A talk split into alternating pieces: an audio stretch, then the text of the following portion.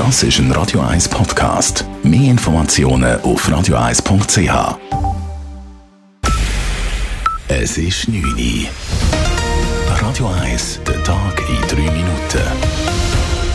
Mit dem Alles Karl.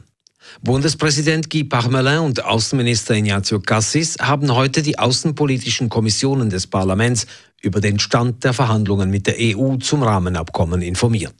Dabei hat der Bundesrat das Verhandlungsmandat offengelegt und Transparenz geschaffen, sagte die Präsidentin der Nationalrätlichen Kommission Diana Angelina Moser von der GLP. Wir wurden vom Bundesrat informiert über den Verlauf der Gespräche. Darin wurde auch dem Informationsbedürfnis und dem Transparenzbedürfnis Rechnung getragen.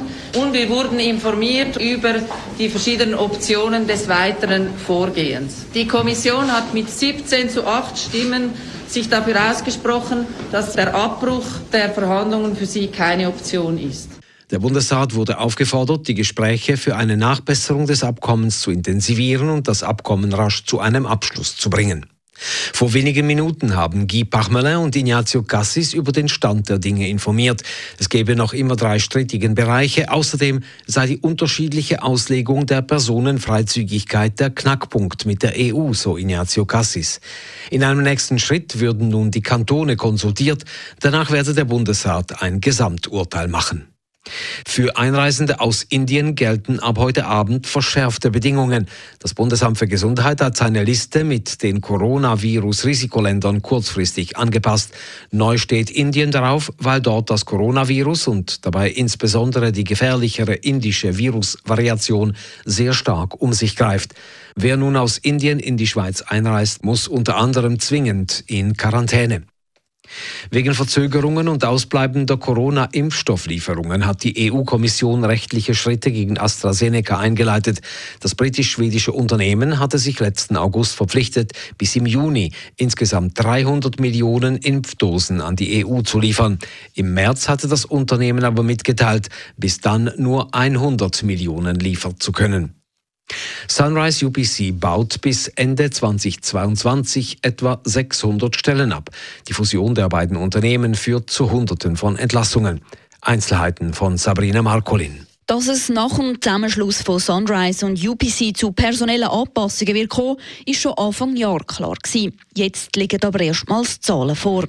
Insgesamt 450 Entlassungen werden erwartet.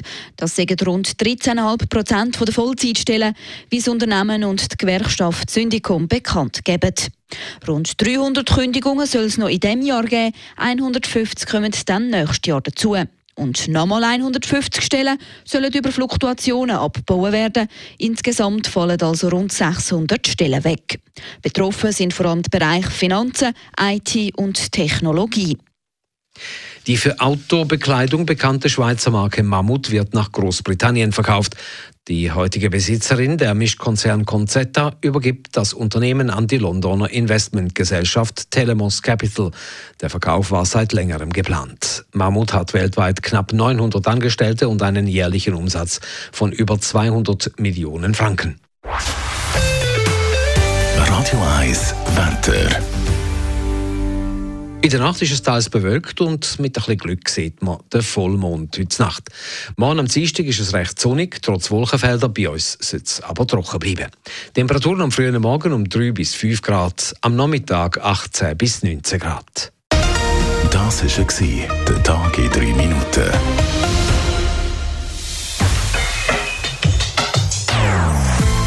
Non-Stop-Musik auf Radio 1. Die besten Songs von allen Zeiten. Non-stop. Radio 1.